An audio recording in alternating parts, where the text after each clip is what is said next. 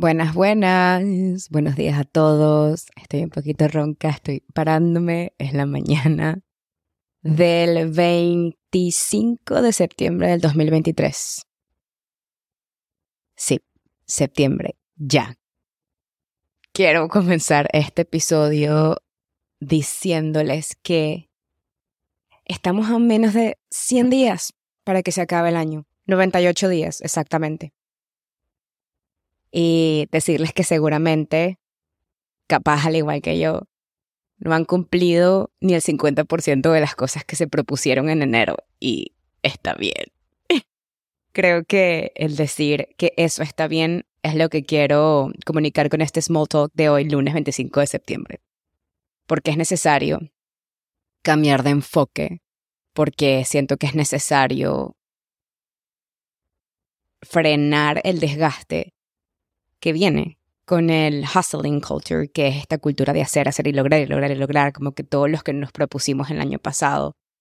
Y creo que también hay que aprender a normalizar que no siempre somos responsables de cumplir esas metas que nos planteamos, porque hay algo entre el punto A y el punto B que es plantearse la meta y lograrla, que siempre nos estanca. Y creo que a veces lo importante es precisamente encontrar el qué nos estanca o el por qué nos sentimos estancados o el por qué tenemos una meta muy clara y que sentimos que es con lo que tenemos que conectar y de alguna u otra forma, por cualquier factor externo o incluso interno, no logramos acercarnos a esa meta.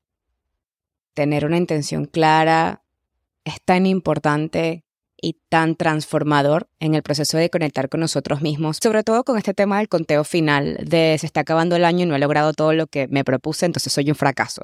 Porque siempre es mucho más fácil pensar que somos un fracaso a que simplemente somos unas personas que estamos aprendiendo a cómo convivir con nosotros mismos y con lo que sea que está pasando adentro de nosotros mismos. Esta mañana tuve una conversación con mi mamá y obviamente estaba comentando que estaba demasiado overwhelmed, demasiado dije, marico, no siento que me vaya a poder mudar a la ciudad este año porque no siento que vaya a tener el dinero suficiente, siento que las cosas no han salido como capaz me imaginé en enero del 2023, que es este año. Y ella me dijo algo que me calmó mucho y que precisamente me dio mucha perspectiva. Me dijo, lo que pasa es que estás tan abrumada que estás dejando que la forma en la que te sientes con tu camino personal afecte todas las diferentes áreas de tu vida. Necesitas relajarte y darte un break y sobre todo reconocer que necesitas darte el tiempo de esperar que lo que sea que estés haciendo fluya. Porque siempre pasa que cuando no tenemos una intención clara de lo que estamos haciendo o perdemos el norte o no seteamos esa intención de la forma correcta, es muy fácil sentir que esa cosa que nos abruma o esa emoción o ese proceso o ese sentimiento o whatever nos aplaste si, es como este peso aplastante de todas las cosas que no logré, ¡boom!, aplastándome. Y por eso creo que la razón por la, a pesar de, o sea, a pesar de que tengo estos días en que me siento down y que me siento mal, no me rindo, es porque decidí que en el 2023 una de las cosas, de las muchas cosas que me propuse, pero creo que ahora que lo pienso y lo estoy hablando en este podcast, una de las más importantes es vivir una vida intencional.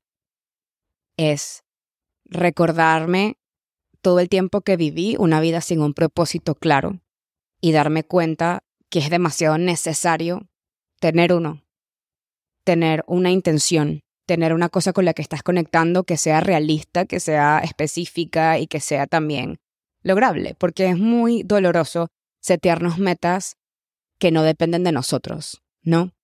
Y a veces es mucho más importante y retroalimenta mucho más el hecho de empezar a aprender lo que nosotros sí podemos controlar y que también está bajo nuestra tutela lidiar con o crear o construir o cambiar.